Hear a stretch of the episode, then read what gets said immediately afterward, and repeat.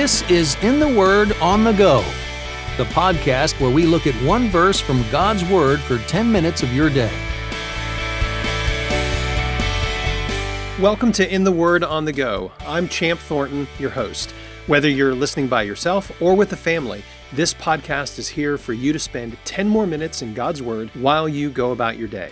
In each episode, I get to interview one person about a favorite verse from the Bible. And today I'm excited to have Ryan Lister. Ryan is professor of theology at Western Seminary in Portland, Oregon. He's also a pastor in the area at Trinity Church of Portland. He also serves as director of doctrine and discipleship for Humble Beast, where he also helped start the Canvas Conference. He's also an author. He's written a book called The Presence of God, its place in the storyline of Scripture and in our lives, and a beautiful book for children, a book of theology called Emblems of the Infinite King. I highly recommend it. Ryan lives in Portland, Oregon with his wife Chase and their four children. Ryan, great to have you here, man. Hey, it's great to be here, champ. Thanks for thanks for having me on. And that that was a very long intro. It's about half half of your time slot. I think we're done. Any questions? yes, thanks. Thanks for having me. All Absolutely, right. good to have you. All right. Well, I have a question. I want to know what verse you have for us today. Yeah. So this uh, today, I, I'm coming out of Psalm 139, and you've already told me I'm, I'm okay with doing two verses. So I'm going to slip another one in there. I'm going to slip another one in there. uh, so we're just going to do the first two verses because those are sort of the, uh, in many ways, the gateway to the whole psalm. Hmm. So I'll, I'll, read those. Uh, it's, uh, it starts, it's a psalm of David, Psalm 139, verses 1 and 2. O Lord, you have searched me and known me. You know when I sit down and when I rise up. You discern my thoughts from afar. Now, now it's really hard for me to not keep going, champ, but I'll stop there. Thanks for limiting yourself there to the two verses. So as we focus on these verses, though, let's let's back up a little bit. Mm-hmm. We'll let you talk about more than just the first two verses. Why don't you give us some okay. background? How would you set the table for talking about these two verses? Yeah, I well, I appreciate you giving me that uh, that that opening there to to continue to sort of think through, you know, what's going on here. Um, and it's it's really really interesting to see how the whole sort of psalm flows.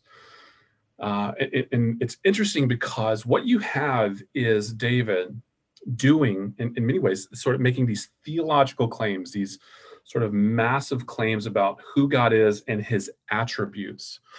But what's beautiful about it is that it is personal and it is it's relational. There's there's actually an intimacy that's happening here it's not just simply here god is omniscient god is omnipresent and just fill in the blank with all these sort of vague attributes mm-hmm. it's god is all knowing and omniscient as you see in this particular passage we just read mm-hmm. he is that and he's that for me mm-hmm. and, and really you start seeing that sort of unfold as the psalm goes on at the back end of the psalm, you have him talking, David talking about sort of the circumstances all this stuff has risen, has brought up.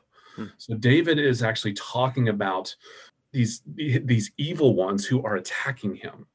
So he is theologizing in the midst of really difficult hmm. circumstances, really difficult circumstances. And I think what's what's beautiful about that is that he doesn't start with his circumstances. He starts with those t- that that that idea of God searching him and knowing all aspects of who he is. So he, he doesn't he doesn't start with I'm I'm down, I'm feeling horrible, which there are psalms that he does that. So I think that we're free to do that. Uh, but he doesn't start there. Instead, he starts with theological reflections that apply directly to him. So, with that in mind, I want to read these verses again. So, I'm reading Psalm 139, the first two verses. I'm reading out of the Christian Standard Bible. God's word says this Lord, you have searched me and known me. You know when I sit down and when I stand up. You understand my thoughts from far away. Mm. So, Ryan, you just told us the story of the whole psalm. Here's where it's coming from. Here's where David's coming from. What's the story with you in this psalm? How has this psalm become important to you?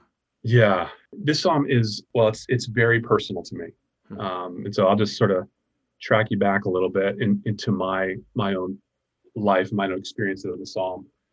So, about gosh, I want to say probably about ten years ago now, I was in the Dallas Fort Worth airport, uh, and they were asking people who had tickets to fly to LA if they would be bumped. Uh, I said yes because I'm poor. I needed as much money as I can to fly out consistently to LA. So I was taking any sort of bumps that that, that they would give me, and so I said yes. And so they pushed me back a few more hours, and uh, they just gave me a seat. I didn't get to select it; they just gave me a seat. I mean, at this time, flying's just flying; it's normal. I, yeah, no big issue at all for me until this flight. and so what they did is they put me in the back corner seat. So you know the seat that is against the window in the last aisle mm-hmm. or, or the, the last section, like that butts up against the bathroom door. So you can't recline. there was no room to put your bags anywhere. And so I had my bags at my feet. And then the two other seats beside me, I think they decided, they said, you know what? Let's put two Dallas Cowboy linemen beside him. and so I remember sitting in that back corner seat. My feet were stuck because of my bag. I've got this lineman with these shoulders that could fill up the whole aisle, halfway over my body. And I'm sitting there thinking, well, this is uncomfortable. And then the transition to this is really bad. And then the transition to somewhere my brain just snapped and it said, You're never getting out. You're never leaving. You are stuck here forever. Now, mind you, that's happening in my head as we're pulling back from uh, from from from the the walk-on section. Like, so we're pulling back from the gate, and I was not going to stand for. It. So I shot up out of my seat. Somehow I jumped. I just hurtled over these two linemen, and I started walking down the aisle. So as the as the plane is backing up from the gate, I'm walking forward the uh, flight attendants thought I was a terrorist, and so they sh- they shut down the flight. They pulled us back up to the gate, and they just sort of all circled me. And all I could say was, "I cannot fly today. I cannot huh. fly." And so after about ten or fifteen minutes, strangely enough, they opened a door for me to talk to the captain, who tried to, you know, you know, try to help me walk through my anxieties and things. So after a little bit of that, I said, okay, let's do this. And the two linemen were kind enough to move over. They gave me the aisle seat. I turned with my legs in the aisle and I buried my head into my Bible and I turned to Psalm 139. Hmm. And I just read and read and read. And now I see this psalm as sort of the, the patron psalm, if you will, of panic airline passengers. And so I just read this psalm over and over again. This is my mm. first time I've ever had a panic attack. First time I've ever felt claustrophobic in my life. Mm-hmm. And the Lord was just saying to me at that moment, just all of the things you think you're in control of, you are not in control. Mm-hmm. So let me tell you about the one who is. Mm-hmm. He is the one, and that's what Psalm 139 did. He said, I'm the one who knows you. Mm-hmm. The next stanza, I am the one who is with you. The next stanza, I'm the one who created you. The next stanza after that, I'm the one who saves you. And I was like, oh, yes. I don't need to just stop when I get off the plane reading this. I need to consistently read this hmm. over and over again. So, yeah, God's word meets us right where we are. And mm-hmm. I find consistently, it's like Jesus meets us in our pain. So, you wrote a book about the presence of God, and yes. God is everywhere. Yes. And Jesus promises he'll meet when two or three are gathered. So we know these things, but I think there's a sense in which Jesus meets us in a special way when we're in difficult and trying circumstances. Amen. And I think I think part of that is too is when we are in those circumstances, we start looking, right? Mm-hmm. So so that's right. I, I wasn't looking to read the Psalms. I wasn't looking for the Lord in the midst of all that travel. Like I was doing a lot of theological preparation. I had mm-hmm. books to read. I had uh, lectures to write. But in many ways, I see him saying, you know what? Exactly what the, that first uh, that first line does in Psalm 139 is it takes those ideas, hmm. and in that first stanza, it's basically God is omniscient, uh, but He's omniscient for David. And I think in many ways, what was happening on that plane was and, and very much after any basically any flight from now on, it goes back. Where's what Psalm 139? It, it's taking that idea, that concept, that understanding of who God is, and saying, "This is for David. This is for Ryan. This is for champ this is for your listeners. Well ryan thank you for working with us today and talking us through god's word. Could you just take a moment and just pray these verses for all of us today?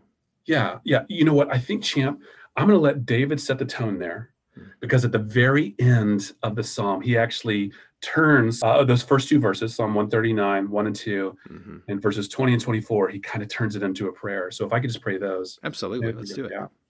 Search me o god and know my heart.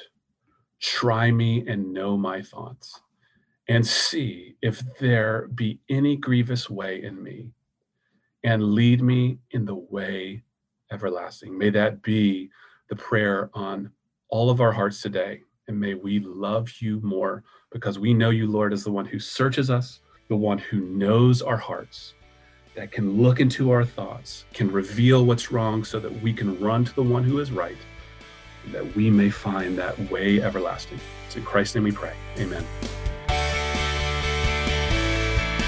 Thanks for listening to In the Word on the Go. For more information about this podcast or to listen to past episodes, visit wordonthego.net.